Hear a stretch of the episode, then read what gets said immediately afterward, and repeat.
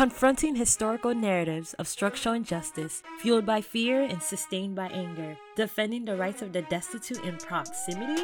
Hello and welcome to Proximate, where we enjoin you to extend your politics beyond your personal experiences and comfort to fight for justice. You're now tuned in with Diana Saintil. Be Proximate. Good evening, all. Thank you for joining our live conversation for what I presume will be very informative and action-oriented. I am Diana Saintil, the founder and host of the Be Proximate podcast.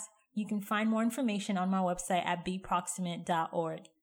It is my pleasure and honor to be accompanied by two women of excellence from my hometown that have set the bar high yet attainable because of their intentionality to pay it forward.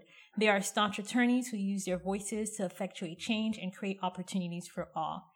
And in acknowledgement of Haitian Heritage Month, we are all of Haitian descent and represent our culture with pride.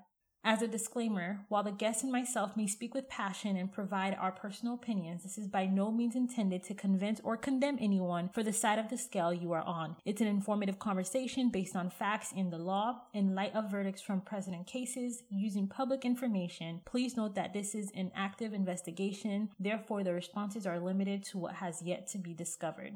So I am joined today by Marta Sanan and Ruth Orange. To kick us off, I am going to read a statement that was issued by the owners of the property under construction that Ahmaud Arbery was on a few minutes before his fatal encounter with the McMichaels. And it reads as such. First and foremost, the English family, the homeowners, want Ahmaud Arbery's parents to know that they are very sorry for the loss of their son and they are praying for them. Second, it is crucial to understand that the English family, the homeowners, were not part of what the McMichaels did. The first account suggested a link between the McMichaels and the homeowners, but there is none. The English family had no relationship with the McMichaels and did not even know what had occurred until after Mister Arbery's death was reported to them. After seeing Mister Arbery's photo and news reports, Larry English did not even think Mister Arbery was the person that appears in this video.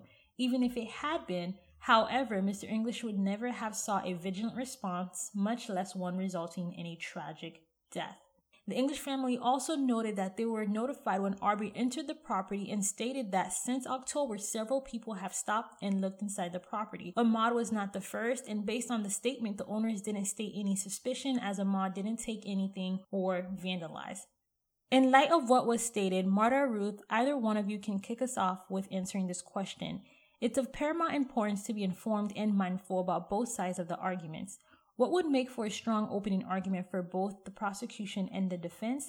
And who has the burden of proof? I think that for the defense of the McMichaels, father and son, they're going to stress out that the burden of proof isn't on them. The burden of proof is on the state of Georgia to prove that the McMichaels, you know, premeditated this killing.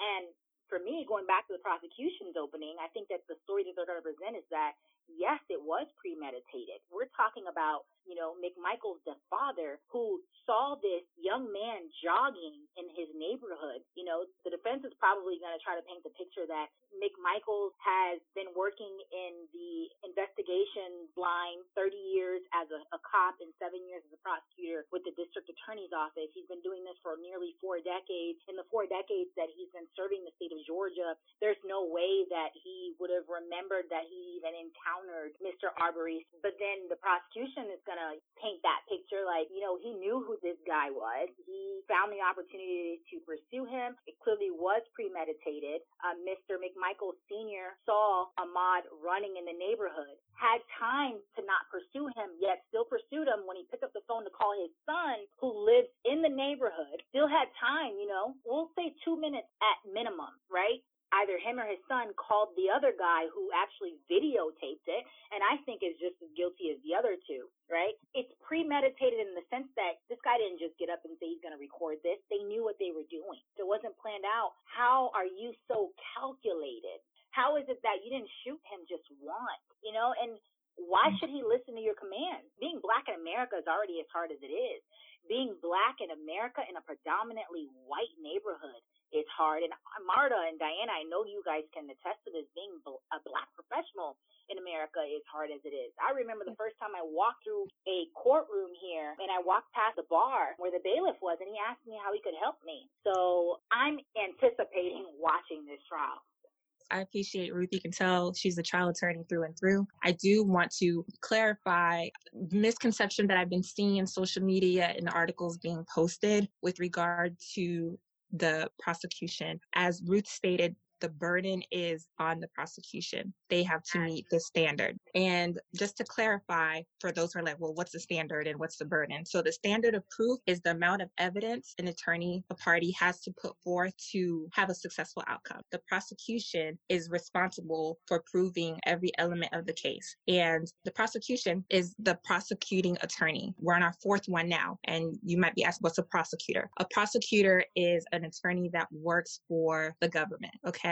And they are generally elected. We'll talk about that later. They're the ones that are going to proceed with the legal proceedings against the McMichaels. I want to clarify this because Ahmaud Arbery's family has an attorney that has been speaking on their behalf in certain instances. That is not the prosecutor. That's the family's attorney that may work with them with regards to a civil settlement, which is separate. But the prosecutor, they're the ones that are going to be dealing with the criminal side of it. Thank you for the breakdown, Ruth and Marta. So inevitably, Ahmaud's past will come into question. While the public may interpret it as character defamation, is it reasonable to conclude that Ahmaud's prior offenses, gun at a school function, and shoplifted will have a rational connection to this case, or will serve as proof of intent?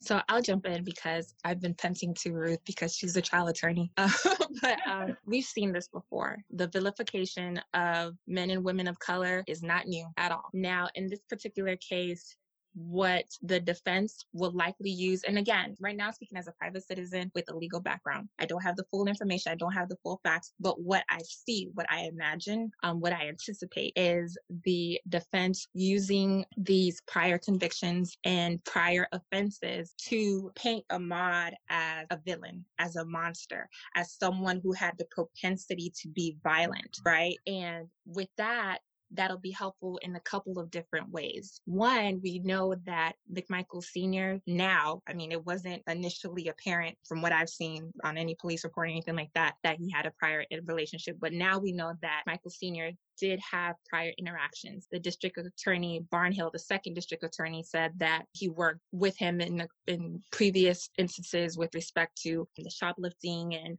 apparently running away. There was a police officer that had a fractured wrist as a result. In that instance, the defense might say, hey, he knew, he had immediate knowledge that Ahmaud had the ability to commit a felony, which is why the citizen's arrest was necessary when he saw this man jogging in his neighborhood.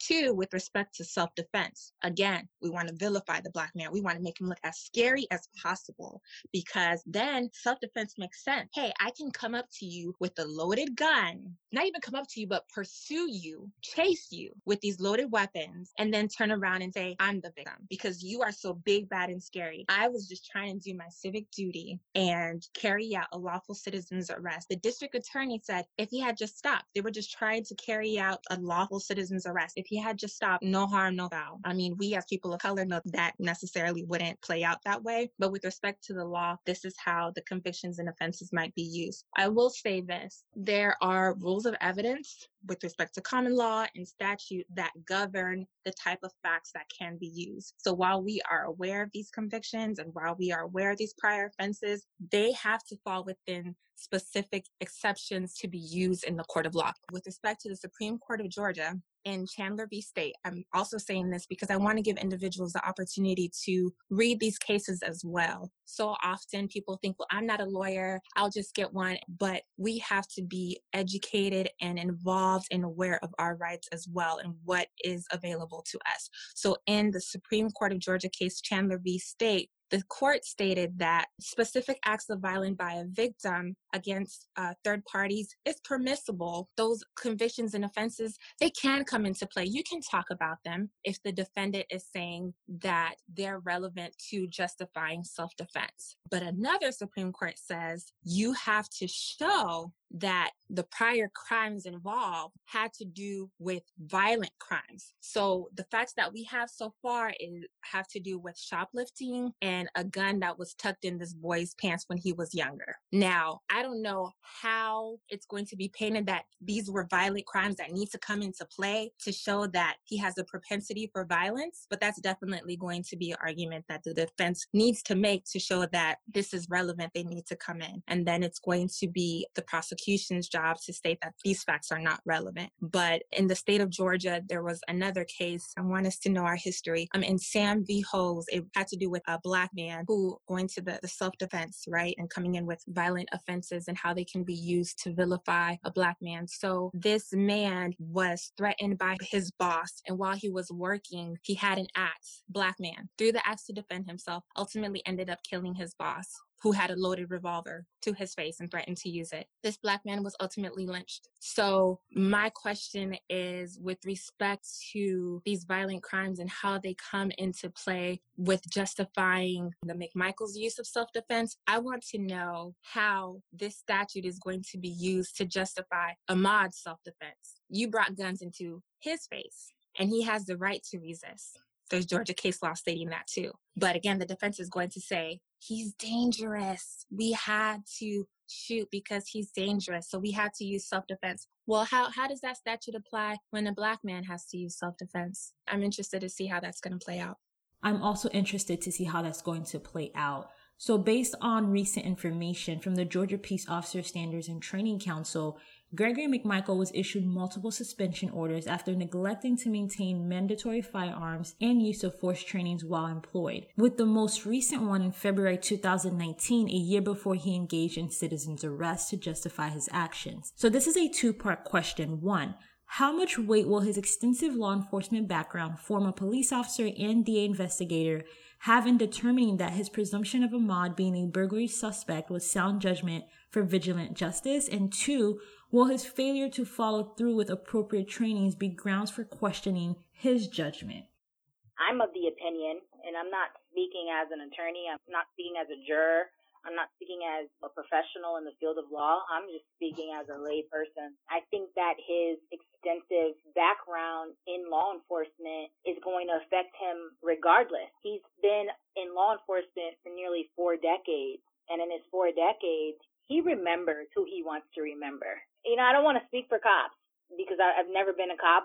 I feel like they'll definitely never forget a face. I'm of the opinion that his extensive background in law enforcement should tell him that he knew better. You knew that you needed proper training to keep up your licenses, but you neglected to keep up with that stuff. The fact that the government took nearly three months, you know, we were going on to the third month before an arrest was made, shows you he's licensed to kill. You pursue somebody with a shotgun, for goodness sake. I'm not stopping. I'm not stopping for anybody with a shotgun. You know, and Ahmaud stood no chance. You know, if he tried to run the other direction, he was going to get shot. So I think the fact that um, Gregory McMichael has a very extensive background in law enforcement tells anybody he knew better than to pursue that young man with the shotgun. He knew better than to make what they call a citizen's arrest. He's held to a higher standard. We expect more from people who are protecting our community. And his failure to keep up with his licenses and, and be negligent, I mean, I think that all falls on, you know, the law enforcement agency that he worked for, number one, and also for the, the district attorney's office, because the reason why Gregory McMichael killed Ahmaud, and I wouldn't be surprised if this wasn't his first murder, is because he's gotten away with so much in the past. The law enforcement agency that he worked for didn't give a rat's whether or not he kept up with his licenses. Um, the district attorney's office that he worked for also let him get away with a whole lot. And we see that. Not, and I'm not speaking from any knowledge here. I'm speaking just from the simple fact that it took three months to make an arrest, or nearly three months to make an arrest. Not because, not because they saw the video, because they did see the video. There was an arrest made because we saw the video. The people saw the video. Black people all over America have made an outcry for there to be an arrest. And this is just the beginning. This isn't enough for us. He's gotten away with so much in the past. I think his extensive law enforcement background is going to have a whole lot of weight in this case. I think the jury's going to see it as, man knew better. And the reason why he went so far is because he knew that he could. He knew who he was working for. He probably called his D A friends before killing this guy. And that's where I stand. I stand with you. So on that note, can intent be proven, and are there sufficient evidence to deem Ahmaud as a criminal suspect? Based on the facts, again, it, it goes to the citizen's arrest. So whether or not it was within his immediate knowledge that an offense has taken place. And the offense, it's not specified in the statute. So it could be a misdemeanor. It can be a felony. I know that the claim was that it was associated with burglary, and now that there's a tape that it's associated with trespassing. So all of these various factors as to justify why he had the authority to carry out a citizen's arrest. Can intent be proven here with respect to whether or not Ahmaud was a criminal suspect? I don't know, but I definitely know that there is going to be an argument, again, because prosecution has the burden that they have to argue that the defense did not have immediate knowledge, that the facts that they did know, the fact that they saw this man jogging did not suffice. I know they're going to pull in the other neighbor's call with regards to the dispatch. And part of the dispatch that we've seen so far, I've read the individual who's responding to the call says, please tell me what they did wrong. And all McMichael's Senior says is, I just saw him haul ass. Now, what what part of offense is that? Somebody running? I, I have no idea, but it's definitely going to be the prosecution's responsibility to negate the fact that there was evidence to show a lawful citizen's arrest. And whether or not uh, Ahmaud was a criminal suspect, who cares? Even if he was a criminal suspect, it, it doesn't rise to the point of killing him.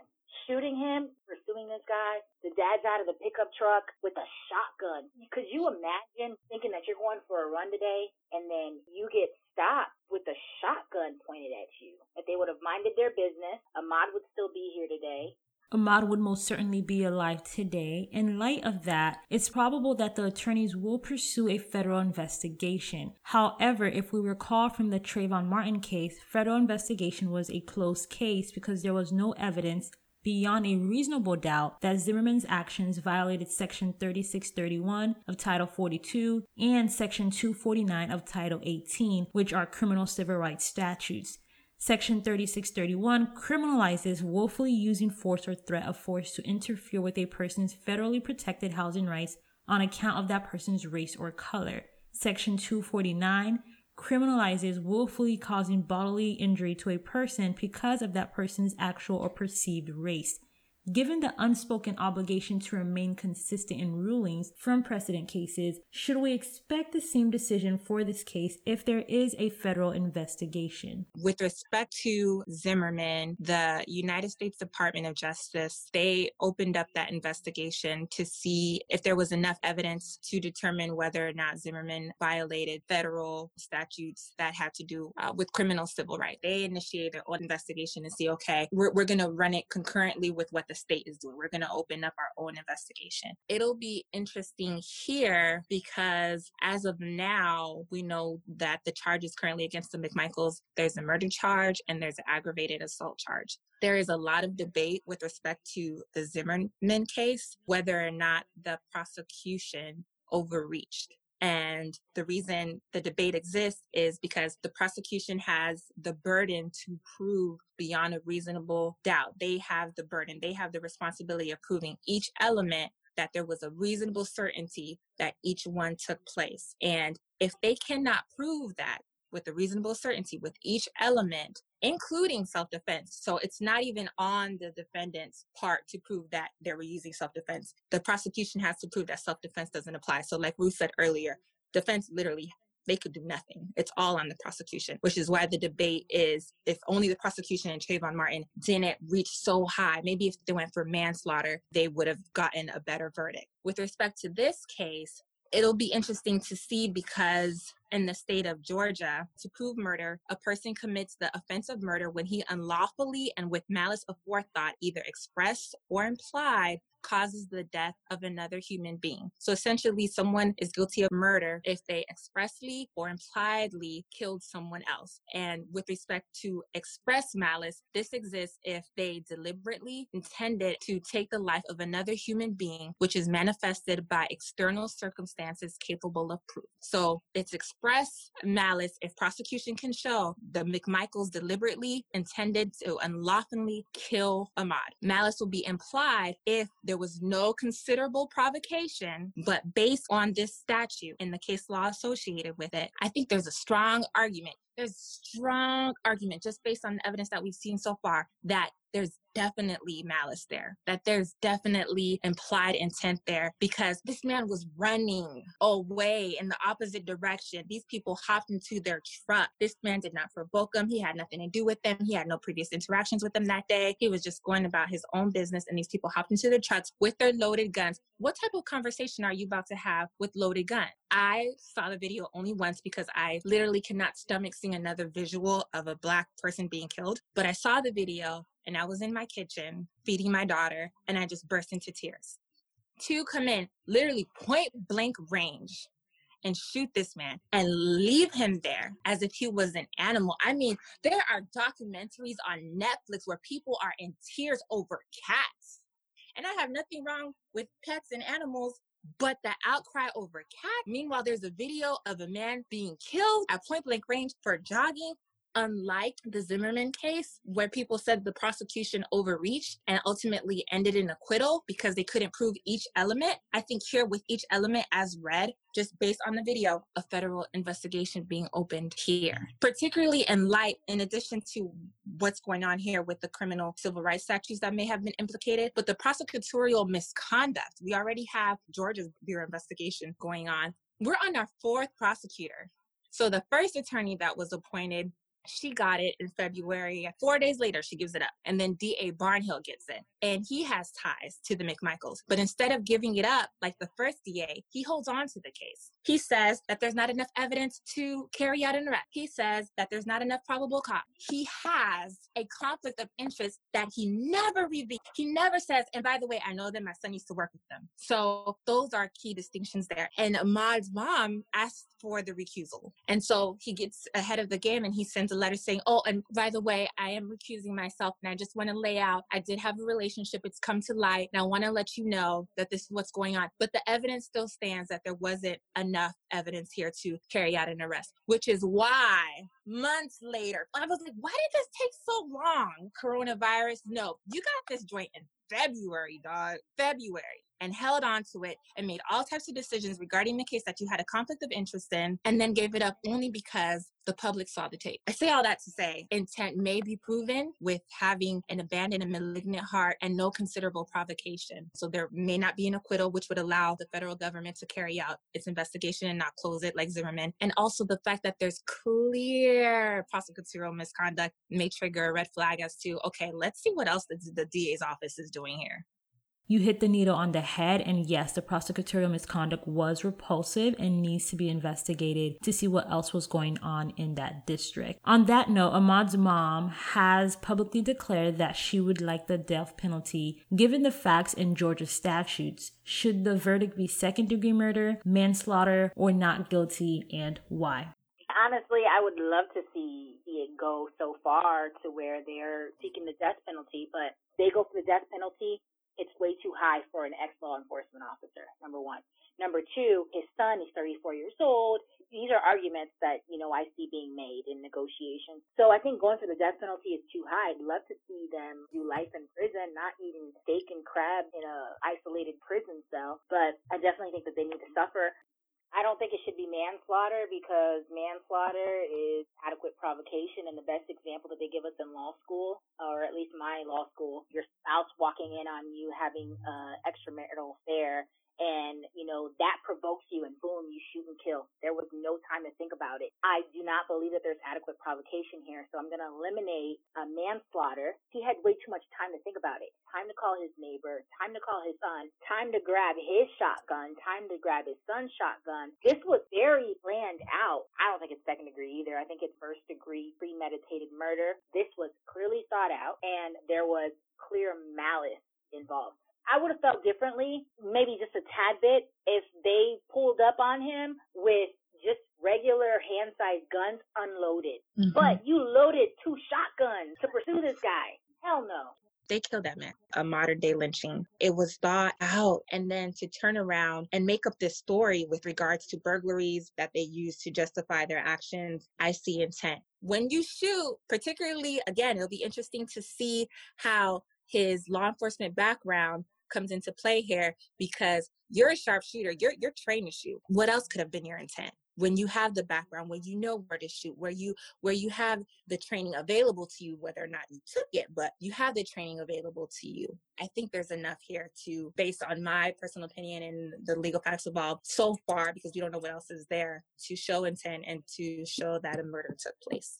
Yeah, with respect to the death penalty, I have my contentions with that. With respect to this case, I agree wholeheartedly with Ruth. Not only may it be overreaching, but also it will be very interesting to see how that would play out with this fourth prosecutor. For those of you who may not know, the fourth prosecutor has been appointed, and her name is Joyette Holmes, and she is a Black woman. Just that in itself, this Black Black woman, her background, she's the first woman and the first Black woman. And so in that position, already tenuous, twenty nineteen, she was appointed, now it's twenty twenty. And for her to seek the death penalty, it's already debatable whoever would have been that it was an overreach. You tack a woman of color's name on there as a prosecutor, and I can see that being not only debated as a matter of law, but critiqued and portrayed as race-based. And even Even though she has all the credentials in the world, and even if the evidence showed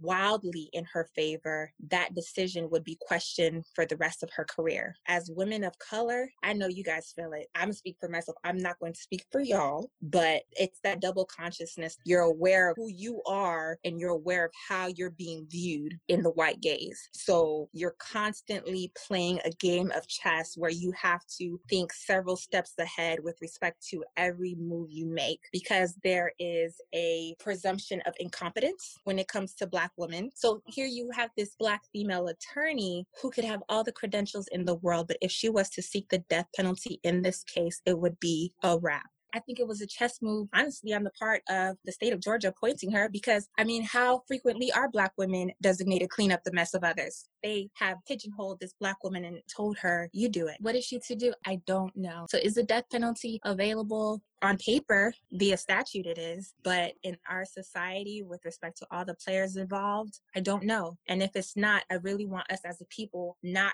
to go after Joyette Holmes and say, she did that. No, she didn't. She didn't. It will be interesting to see the verdict on this case. So my next question is, arguably, stand your ground and citizen's arrest are a deadly combination, historically speaking, especially in the South, where de jure egregious and heinous crimes were committed to Black bodies for centuries, and unfortunately still perpetuated more or less today as de facto. Should these statutes be repealed? One can argue either way. Personally, I respect the police officers who carry out their duties with respect and with a genuine desire to protect and serve. But I mean, not just the statutes, but the whole dang body. The police force, it wasn't created for us. It was used to police slaves, to preserve slavery. Now you're going to the statutes that were created in favor of white bodies. You have to take a look to see whether or not there are constitutional challenges that can be made with respect to how they're applied. These statutes are not universally applied to us. So if they're going to exist, then modify how they're carried out so that they're applied universally. And if they're not applied universally, then there's a constitutional challenge to be made as to whether or not they need to exist and they need to be repealed. Because with respect to the citizen's arrest, I know we've all discussed it. If it was three Black bodies and saw a white man jogging in broad daylight with no weapons, no immediate factor showing that they've committed a crime, would that citizen's arrest argument even be available to us, to the point where the district attorney would say there's no probable cause as to an arrest? I don't think so. It needs to be repealed because it is not universally applied. And so it is not real law. You're absolutely right. it's not law, and this is a perfect segue into my next question, Jesus and justice. It appears the church is always silent, and I'm generalizing, when we should be the point of reference, in my opinion, given that the foundation of God's kingdom was founded on righteousness and justice through love and faithfulness, according to Psalm eighty-nine fourteen. What role should the Christian community play when it comes to justice-related issues? I think our faith should speak to our involvement in social justice, as you so eloquently put it. Too often, I have seen in both, um, and in all types of churches. I went to predominantly white church while in Pennsylvania attending law school, and they were very silent on the issues of social justice. There were sermons all over the map with respect to who God was and gospel, but there were never conversations as to how the gospel should inform our desire as Christians to go out and exercise our social justice and show the love of God. Becoming involved is a case for Christ. It's a case for God. It's a case for the gospel. It's a case for um, showing that we are empowered by the Holy Spirit. You know, I think of it from a mother's standpoint. I'm somebody's mom, and one of my children just so happened to be a Black young man.